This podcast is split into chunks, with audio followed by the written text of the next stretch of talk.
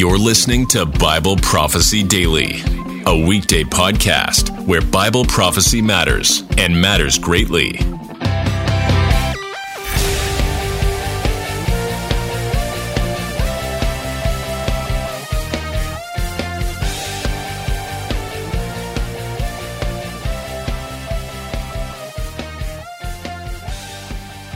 Hey, everybody, what's up? Welcome. My name is Chris, and today I'm going to go through a study of Revelation chapter 11, specifically the two witnesses.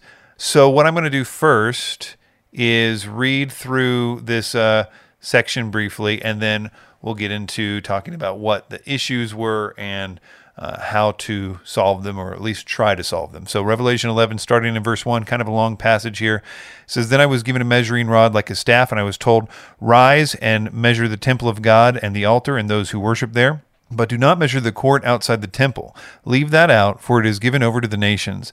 And they will trample the holy city for forty two months. And I will grant authority to my two witnesses, and they will prophesy for one thousand two hundred and sixty days, clothed in sackcloth. These are the two olive trees and the two lampstands that stand before the Lord of the earth. And if anyone would harm them, fire pours from their mouth and consumes their foes. If anyone would harm them, this is how he is doomed to be killed. They have the power to shut up the sky, that no rain may fall during the days of their prophesying. And they have the power over the waters to turn them into blood, and to strike the earth with every kind of plague as often as they desire. And when they have finished their testimony, the beast that rises from the bottomless pit will make war on them and conquer them and kill them. And their dead bodies will lie in the street of the great city that symbolically is called Sodom and Egypt, where their Lord was crucified. For three and a half days, some from the peoples and the tribes and the languages and the nations will gaze at their dead bodies and refuse to let them be placed in a tomb. And those who dwell on the earth will, will rejoice over them and make merry and exchange presents because these two prophets had been who had been a torment to those who dwell on the earth. But after the three three and a half days, a breath of life from God entered them, and they stood on their feet, and great fear fell upon those who saw them. Then they heard a, uh, a loud voice from heaven saying to them, Come up here. And they went into heaven in a cloud, and their enemies watched them. At that hour there was a great earthquake, and a tenth of the city fell. 7,000 people were killed in the earthquake, and the rest were terrified and gave glory to the God of heaven. The second woe has passed. Behold, the third woe is soon to come. And then in the next verse, we have the, the seventh trumpet uh, being released. So, just uh, in context here, let's go a little bit over that. So, earlier in the book of Revelation, specifically starting, um, let's start at verse uh, in chapter 8 really the seven trumpets which come after the seven bowls have begun to be blown. Each one is associated with a, a judgment. Now that's fairly rapid stuff. The first angel blew his trumpet the second angel blew his trumpet the third the fourth. Um, and really it's pretty it's pretty consistent like that up until the sixth angel blowing his trumpet. And then you have kind of a long interlude here uh, that really extends several verses, including the two witnesses verse. And then finally, they pick up back up, and the seventh trumpet is blown here. So, big interlude here. And that's actually a consistent part uh, theme in the book of Revelation. There are several interludes in which the the narrative of the seals being opened, or the trumpets being blown, or the bowls of wrath being poured out, they stop usually at the sixth of one of those in in a series.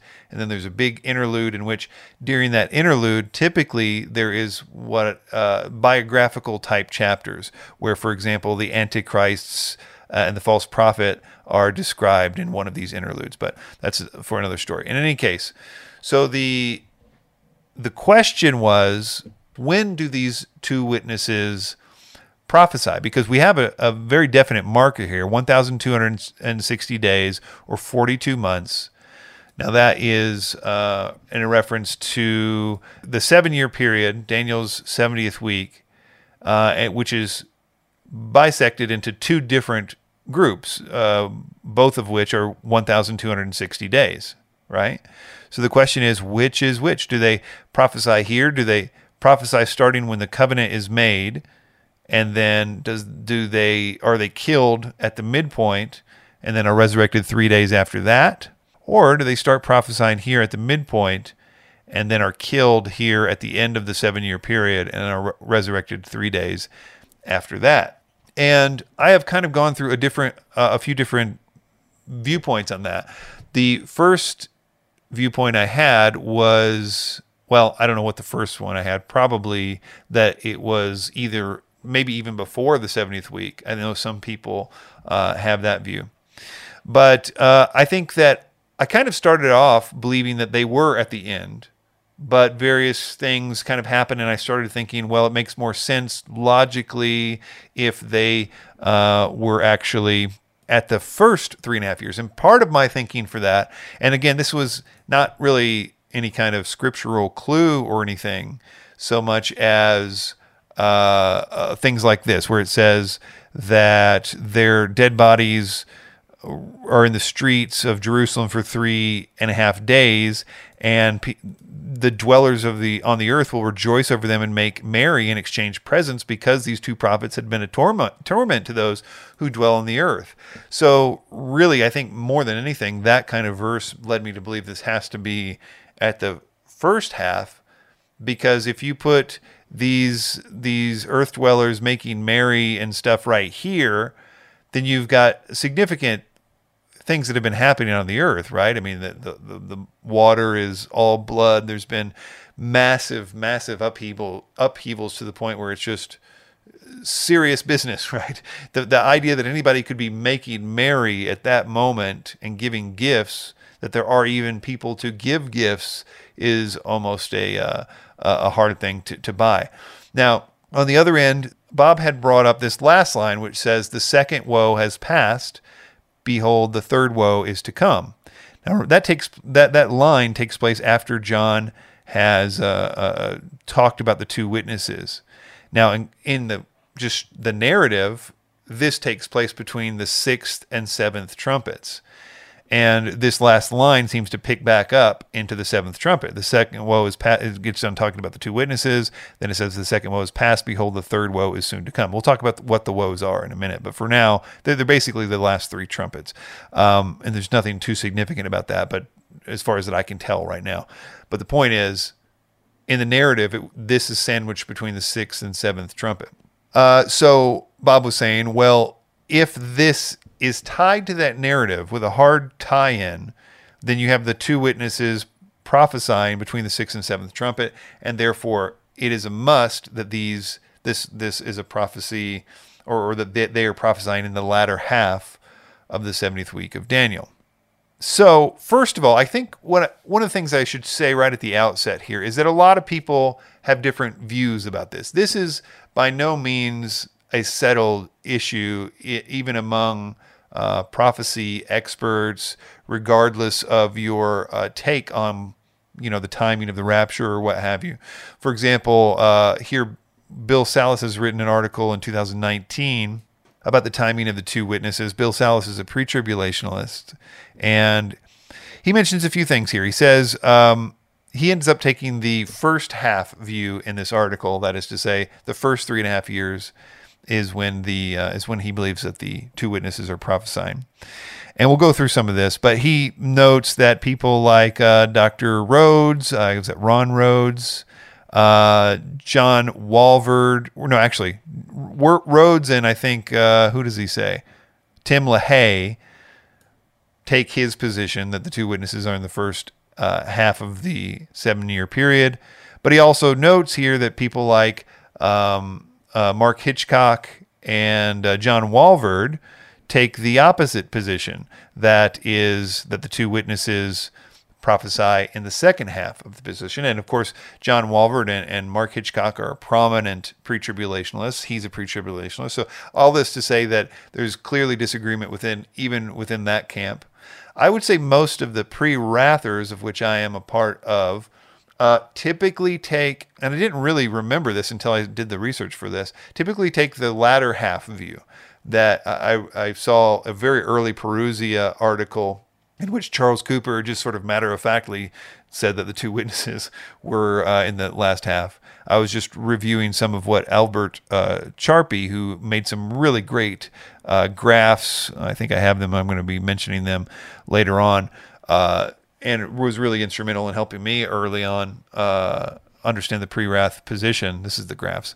Um, he also believes that the two witnesses prophesy in this last half, the last three and a half years. The other thing I will mention is uh, okay, just in terms of viewpoints, I this is the only journal article that I can find about the timing of the two witnesses. It's called The Chronology of the Two Witnesses in Revelation 11. It's by John McLean. It's from Bibliotheca Sacra in 2011. And he takes the position here that they are prophesying in the last half of the 70th week.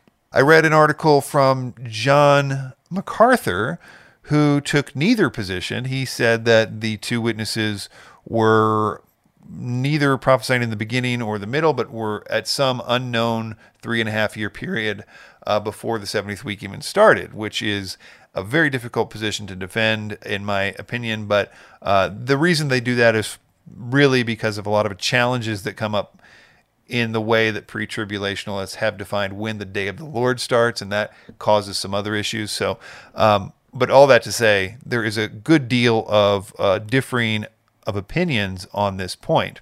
The first thing, I'll go back to that podcast.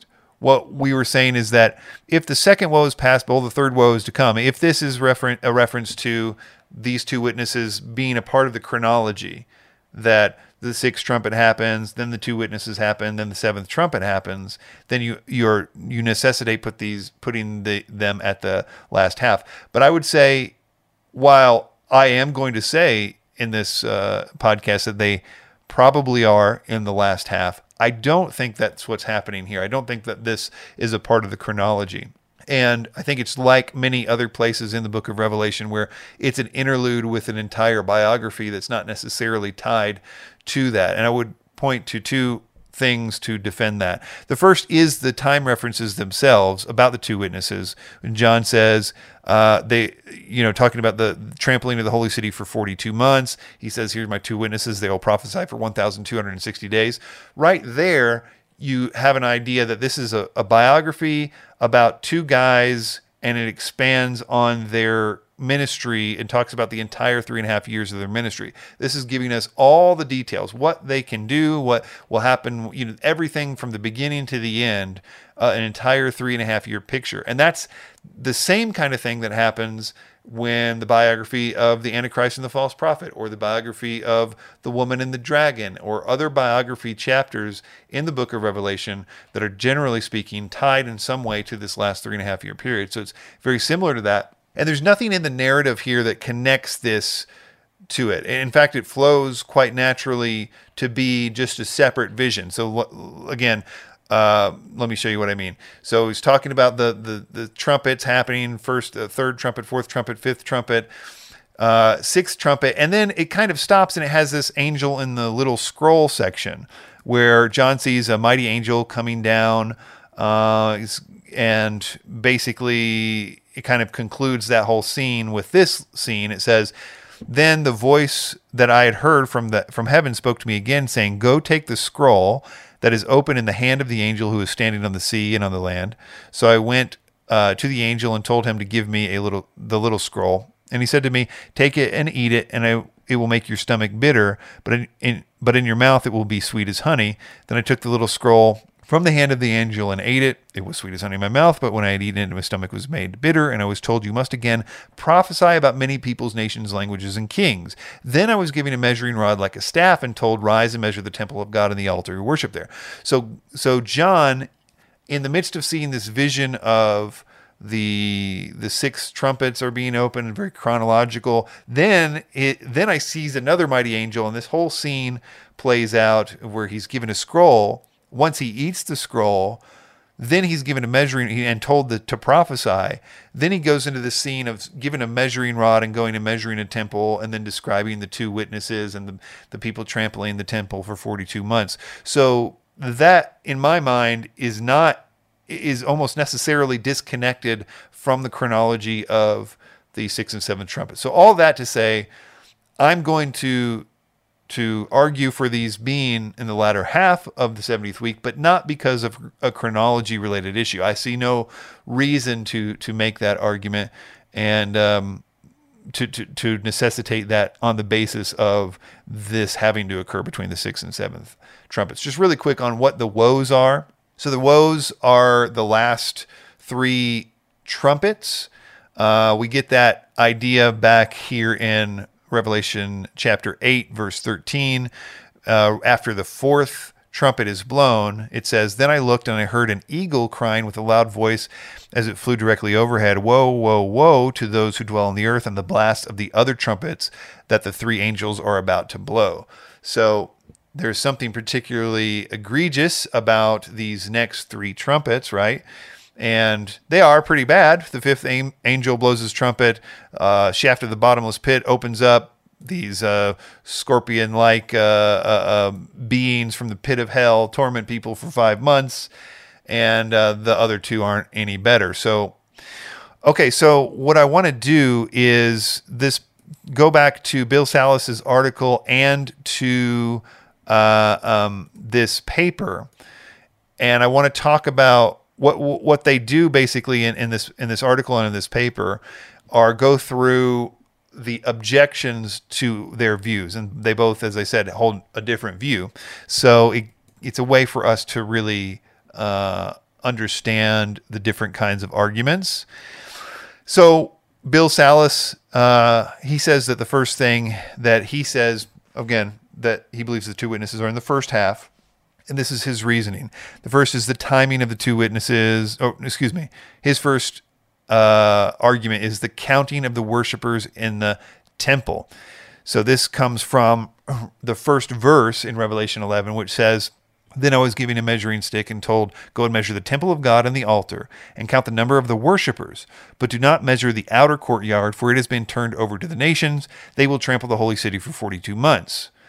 So he goes on to say, counting the number of worshippers in the temple won't happen until the second half uh, of the trib period because the temple worship will have ceased by then.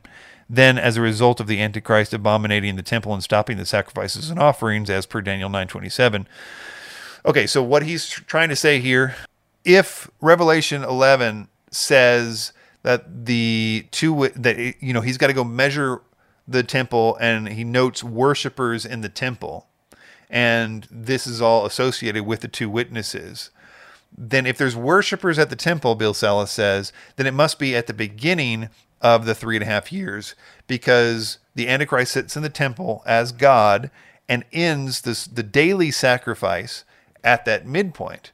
So, in Bill Salus's view, there are no uh, sacrifices or anything else going on uh, after the midpoint. And I feel like this this one thing is a big game changer to understanding this. And I feel like it's all part of maybe a little bit of this Hal Lindsey hangover that I talk about. This is a big aspect of that. I think a lot of people, pre-tribbers, post-tribbers, pre wrathers, pretty much everybody, view this event of the abomination of desolation as the Antichrist. You know, he was he was pretending to be one thing or another before then, but then at the midpoint, he sort of takes the masks off and says, I'm evil. Let's stop all these temples. And I guess, you know, temple sacrifices and then just throws away the temple or whatever and says, okay, we're done with that. Let's go be the Antichrist other places. I think that what he does is he stops the daily sacrifice. That's what it is, the, the sp- specific daily sacrifice. But but the worship of the temple clearly doesn't stop there. All this says is he counts worshipers in the temple. The worship, in my point of view, starts at the midpoint. It's when he begins to declare worship. Now, we know, for example, that the false prophet uh, in uh, Revelation 13, let me just go there, he demands that people worship. He causes both small and great, rich and poor. Uh, let's see, the mark, it was, uh, telling them to make an image for the beast that was wounded by the sword and yet live. It was allowed to them to give breath to the image of the beast so that the image of the beast might even speak and might cause those who would not worship the image of the beast to rise and be slain. So, sometime we know that his first declaration of deity is after the midpoint. I am God, right? That's what he says after the midpoint. And then at some point, the false prophet's going to really codify that whole worship the Antichrist thing into a big system. You got to get a mark. He's going to make an image of the beast. You got to worship that image of the beast. That whole scheme of worshiping Satan essentially is pictured in Revelation 17 and 18 with Mystery Babylon. So that's what Mystery Babylon is. It's a city, it's the city that that the it's the Antichrist capital city, but it is the city being pictured that is getting the worship of the world to come to the temple and worship the Antichrist in the temple. Actually, specifically worshiping the image of the beast, I believe, is what they're going to actually put there, not him himself. I'm assuming he's got better things to do, but the image of the beast and really the dragon behind that image is what's going to receive the worship of the world and that whole system is after the midpoint. So, and Mystery Babylon is a picture of a massive deal happening in that last three and a half years. And we know it's the last three and a half years because the worship of the Antichrist can't even start until the midpoint, right? There's no worship of the Antichrist pre midpoint. So, so the worship of the Antichrist is post midpoint, and Mystery Babylon is a picture of merchants becoming wealthy on specific items that I've in a book that I wrote about Mystery Babylon. Go through all those specific items and show that they are absolutely crucial and the exact words in some cases of other places in the New Testament that are things that are needed specifically for temple sacrifices. So the merchants are getting rich because the whole world is forced to go to Jerusalem to worship the Antichrist in the temple with things like gold, silver, precious stones, the very words that Daniel says the Antichrist will require of his worship of his God, the so called God of fortresses, which is uh, reference to Satan, I believe. All that to say that Bill Salus's argument here that the counting of the worshipers in the temple is an argument against the two witnesses prophesying at the second half, because in Bill Salus's and the Hal Lindsey hangover view, all worship and all things having to do with the temple are just stopped at the midpoint and it's just disregarded, never to be thought of again. When in fact, it, the temple becomes now the center piece of the entire world at the midpoint in uh, in my view. And I would say that's a little little nichey, but I also believe that it makes sense in your heart to people. I think that when you hear when people hear that, it just kind of clicks because especially if they know Bible prophecy because all they they've got verses firing off in their head and they're like, yeah, well, okay, well that makes sense in that same. At least that's what I hope, I suppose. Anyway, Next one is just sort of a pre-trib problem he's got here. He says that they can't be the two witnesses can't be prophesying at the at, at the latter half of the 70th week because Malachi uh, comes before the day of the Lord.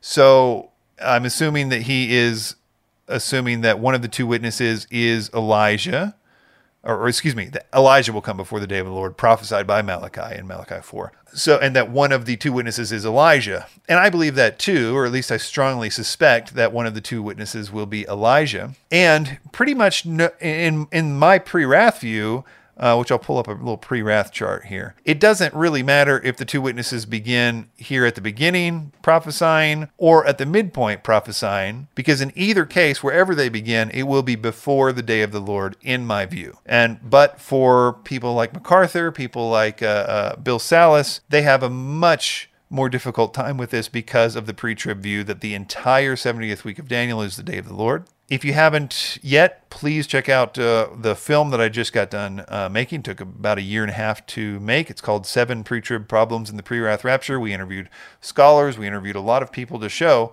that that is an untenable view, and pre-tribbers know it. In the last decade or so, they've been trying to find ways to fix the contradictions that result of it uh, because of it.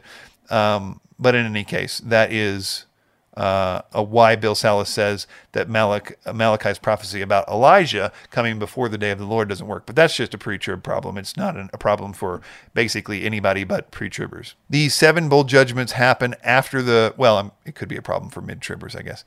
The, the seven bowl judgments is another argument he has. The seven bowl judgments happen after the two witnesses ascend to heaven. This is a little more convoluted, but I think the point that he's trying to make here, or at least one of the main points, is a good one. And this is one that I originally had problems with, but then the more I thought about it, the more I actually think it makes more sense. And it is the idea, and he lists several terrible things that are happening here uh, after the bowl with the bowl judgments. For example, sores will cover people who took the mark of the beast in Revelation 16:2. The seas and waters will be turned into blood. There's going to be no fresh water left on the earth. Multitudes will be scorched from intense heat, just people just being completely uh, uh, worn out by the heat. Great uh, darkness, intensifying painful stress, great earthquakes, world, uh, the greatest earthquake in world history. These kinds of massive uh, upheavals, right? So this kind of connects, in my mind, to the original problem of how can people be like making merry and sending gifts to one another um, like it says, you know, when the when the two witnesses are, are are dying. Because if you think about that, what that means is that the two witnesses, if in the latter half view, they started prophesying here, they prophesy for 1,260 days to the end of the 70th week. They die, and then there's three and a half days after the end of the seven year period in which they lay dead before resurrected, in which people are making merry, sending gifts, whatever. People that know, and this isn't a pre trib, pre wrath thing, this is just one of the things that's kind of a very complicated part of Bible prophecy that few people uh, even consider looking into. But Daniel and other places in, in, in, Scripture let us know that there's actually a 75 day period between the end of the seven year period, the 70th week of Daniel, and the beginning of the millennium. And that 75 day period is broken up into two sections one that is 30 days long uh, and one that is 45 days long. And you can get this from Daniel. He talks about the 1,260, 1,290, 1,335 days. One of the great uh, things I got from Albert Sharpie uh, was this uh, huge study he did on the items that were happening during those uh, 30 day period and the 45 day period. And he had it just amazingly plotted out with all these obscure Old Testament references. It's actually quite interesting. But again, this isn't just a pre wrath thing, this is a thing that anybody can do. Um, and it's a, fa- a fascinating thing. But let's just think about it logically first. So let's go back to uh, our little time timeline here, just to show you that there is not only a possibility of things happening, but these exact things happening in the time after the seven year period. And I hope that it gives you a little bit more focus into what the world looks like at the end of that period. Because if you're like me, I just had this idea that, hey, look, the bowl judgments have been poured out by the end of the 70th week. Who is going to be standing or doing anything after that? Well, for one thing, uh, there are still enough what they call earth dwellers in that passage. It's sort of a technical term for the people that worship the beast and got the mark and resist repentance uh, all the way up until the, the, time of judgment and Armageddon and ultimately the Great White Throne Judgment. But the, they're still the, the Armageddon actually happens after the first 30 day period. So Armageddon, you know, as a shorthand, I sometimes say Armageddon happens at the end of the 70th week, and that's technically, you know, it's just a shorthand, but really it, it occurs after the 30 day period, but before the 45 day period. And again, this is something that, you know, you read in commentaries from pre-tribbers and everybody else that has done this kind of study in Daniel. Armageddon takes place there. So so what happens in that 30 day period? Well, a lot of people understand that the bowls are taking place. Most of the bowls take place in a very short amount of time in that 30 day period. But nevertheless, consider that Armageddon, Satan is able to gather I can't remember the exact phrase it is, something like number uh, as the sand of the sea, right? To go to war against the the returning victorious glorified Christ at Armageddon. So if you're able to gather that many people to go to war against Jesus at Armageddon 30 days after the 7-year period, you've certainly got enough people 3 days after the 7-year period to laugh at and rejoice at the uh, uh, two witnesses' death and to give gifts. There's still there's still a lot of people, earth dwellers, that are there to go to war. And to that end, I would say there's also a lot of people that didn't get the mark that may not be specifically Christians at this point, but never got the mark, uh, uh are still somehow alive, and we know that because of the Bema seat, or excuse me, the uh, uh, sheep and goat judgment and that people enter the millennium and the only way you can explain those alive people that didn't die during the 70th week that entered the millennium is that they weren't saved uh, but i think as and i won't go into whole the whole thing about the sheep and goat judgment right now but basically there still are both good and bad people at the end of armageddon and all we really need is for there to be a lot of bad people enough to uh, to to mock and to give gifts and to make merry that the two witnesses are dead or or or for three uh, three and a half days anyway. So that seems to be uh, a non-starter as far as an argument against it.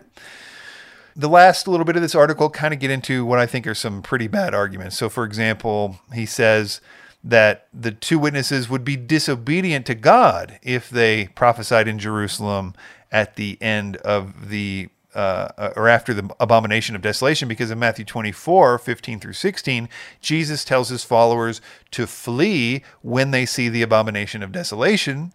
And he says, well, if the two witnesses are his followers, then they are in Jerusalem after the abomination of desolation, then they didn't flee, and therefore they would be disobedient and they wouldn't be disobedient. But that's that's a really terrible argument for a lot of reasons. First of all, it specifically says in Revelation 11 that they can't be killed for that time. People try to kill them, but judgment comes upon those that try to kill them. They're supernaturally protected from killing until the end of that three and a half years when they are, in fact, killed. Um, and then you have the idea that the reason that Jesus told people to flee was not some overarching uh, flee because I just arbitrarily think you should flee Jerusalem at this point, but it was for protection. Don't go back and get your coat. Don't go, if you're pregnant or nursing, woe to you because you need to get out of there because this persecution, unlike any other that's ever been since the time there was a nation until this time, is about to happen. So leave, get out, save yourself. If you don't need to save yourself because you're supernaturally protected, you run into the fire, not away from the fire. So they're not disobedience. And another thing, disobedient. And another thing he says is religious tolerance. He says that if the uh, if the Antichrist is entering the temple of God when he performs the abomination of desolation, and then you got two witnesses prophesying after that, then the Antichrist is tolerant of their religion. Again, it's it. I don't even know what to make make of that. I mean, clearly, again, they are supernaturally protected from his hand and everybody else's hand until the three and a half years are completed. So if you wanted to, eh, there's no tolerance of the Antichrist in it. They can't be killed by the Antichrist. They're tormenting the world. Don't you think at any, whether it's the first or second three and a half years, the Antichrist would want to kill these guys, but can't do it. One of the things that kind of I meant to bring up was the very miracles they did. Salus earlier said that they would, uh, you know, how are they going to be prophesying when the waters are going to be turned into blood? And that's interesting because that's a characteristic. It's one of the powers that they are, are, have. It says they have the power over the waters to turn them into uh, blood and to strike the earth with every kind of plague as often as they desire.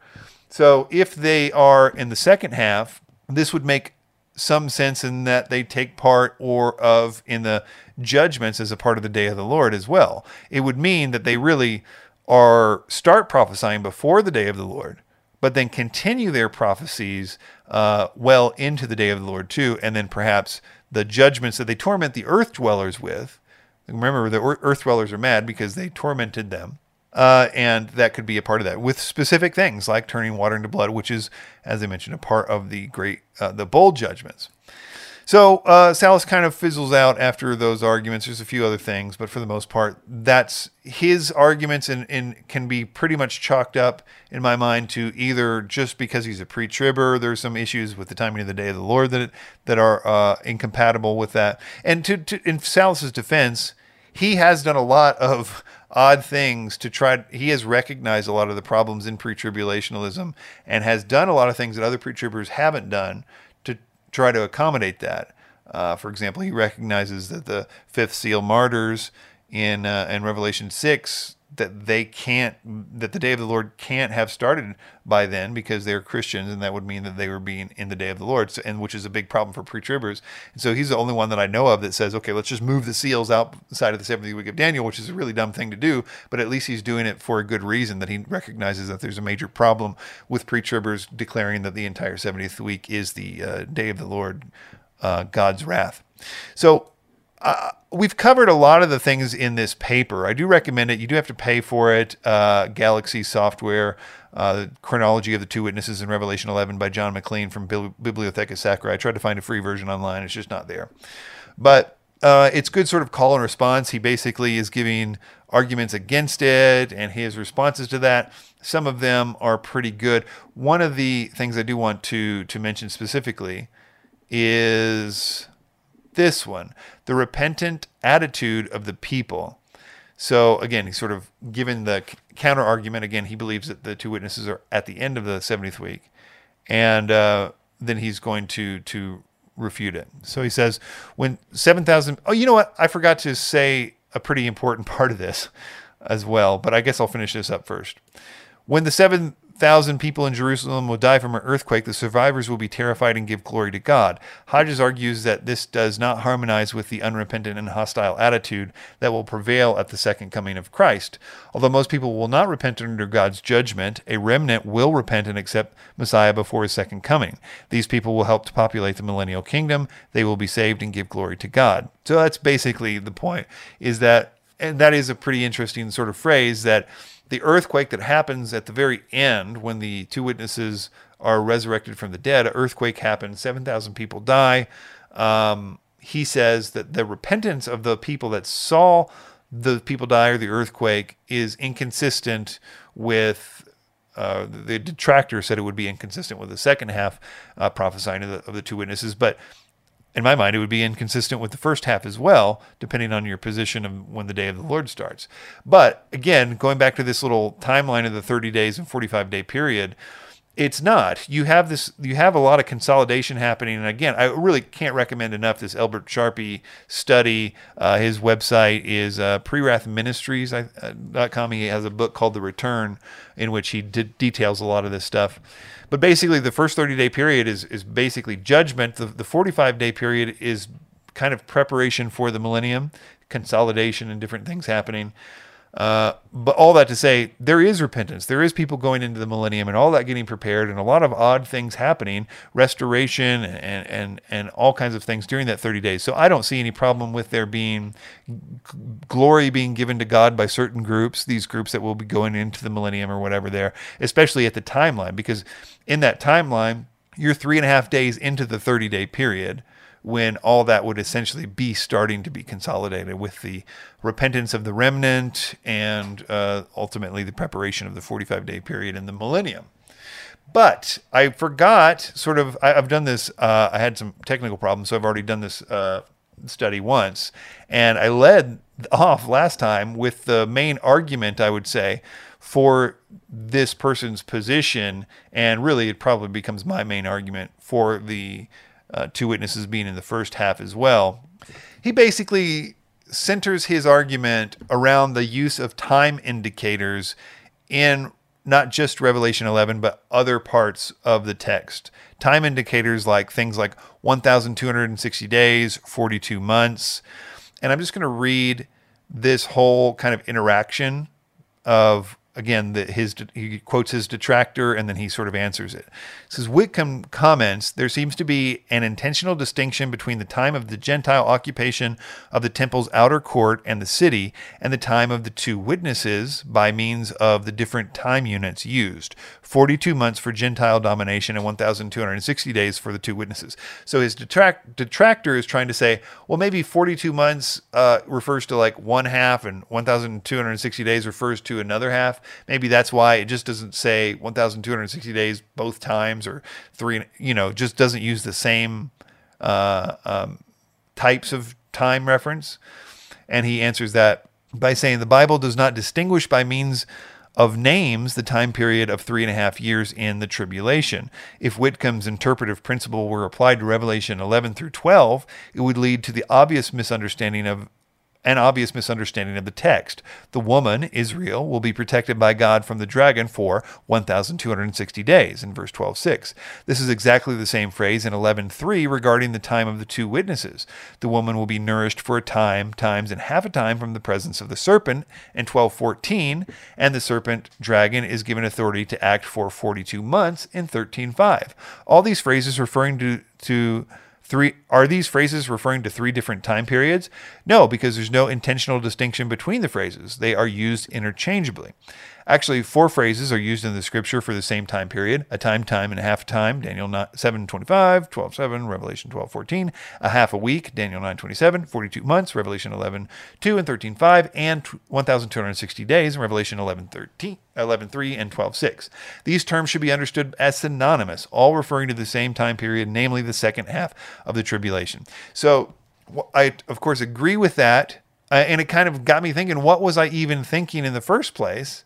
Thinking that this 1000 because in revelation uh, 11 about the two witnesses it mentions 42 months and uh, 1260 days. And that would if in every other place in revelation like revelation 13 revelation 12 specifically and of course daniel well specifically in revelation let's say revelation 11 13 uh, 12 all when they refer to the three and a half year period they're doing so and everybody knows it's about the last half. Nobody questions that of let's say there's 7 of these references that the other six are referring to the last half of the 70th week of Daniel when they're talking about three and a half years. Everybody understands that. So if these two witnesses were prophesying in the first half, the first 1260 days, it would constitute the only time that I know of that not only that that time period is a reference to the first three and a half years, but it would also constitute the only mention in the Bible other than Daniel 9:27 where anything specific about the first three and a half years is ever mentioned. Now, while that's not impossible of a thing to happen, I can't. Uh, it doesn't. It doesn't ring true f- for sure that all of a sudden, out of nowhere, uh, the 1260 days refers to the first three and a half years. Only other time in the Bible that it's specifically called out as important in any way, other than the fact that Daniel 9:27 says he starts a covenant at the beginning of the week. We're not really told any specifics. We can infer some things that happen in that first three and a half years. But as far as the Bible's focus, it's 100% focused on that midpoint and afterwards. So his again in this paper, his main his main thing is that it is uh, a thing that happens uh, at the at the end because it's consistent with all the other mentions of this time period and I think it's a good I think it's a good argument. Again, I probably should have uh, led with that. So um, let me just kind of go over real quick the what that timeline looks like or would look like. So the two witnesses would start at the midpoint here. This would be the Antichrist declares himself to be God. He probably resurrects from the dead somewhere around here, or uh, apparently resurrects from the dead. And then he goes through uh, they, they begin prophesying really at the Great Tribulation. So the killing starts, it really, the whole world is now turned 100% against Christianity and to the point of killing them to a great extent. And in this moment of great killing of Christianity, shows two guys who can't be killed right in the midst of everything, telling them that they're doing wrong. And up until the point when the day of the Lord happens, and presumably, and again, I'm sort of inferring this, they join in on the plagues and the turning the water into blood and everything that happens after the day of the Lord actually starts.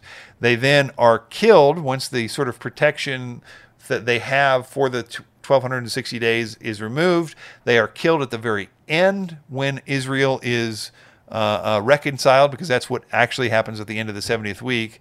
Is Israel is uh, uh um, uh, reconciled. That certainly happens at the very moment that the seven year period ends.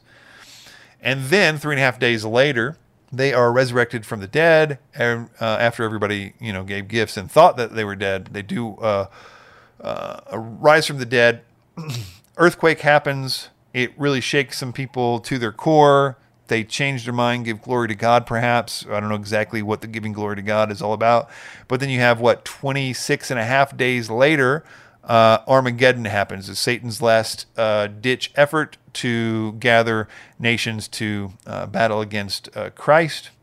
And then, of course, you have the 45 day period in which they're mostly consolidation of that. Again, I recommend uh, this 75 day period, Salvation Remnant, uh, Final Wrath of God, the Bema Seat. This is the 30 day and 45 days, what Albert Sharpie has in terms of the timeline events.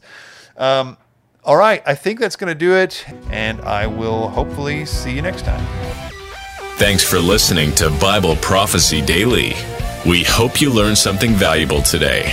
Be sure to subscribe wherever you heard this podcast so you never miss an episode.